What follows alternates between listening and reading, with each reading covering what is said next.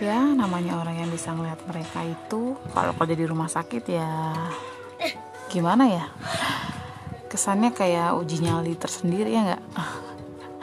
Namanya rumah sakit.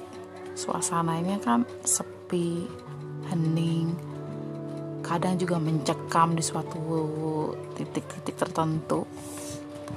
Jadi ya gitu pengalaman gue kerja di rumah sakit setelah kurang lebih lima tahun setiap hari melihat mereka setiap hari ngelihat mereka setiap hari mendengar mereka dari tangisan ketawa mereka curhat mereka dan teror mereka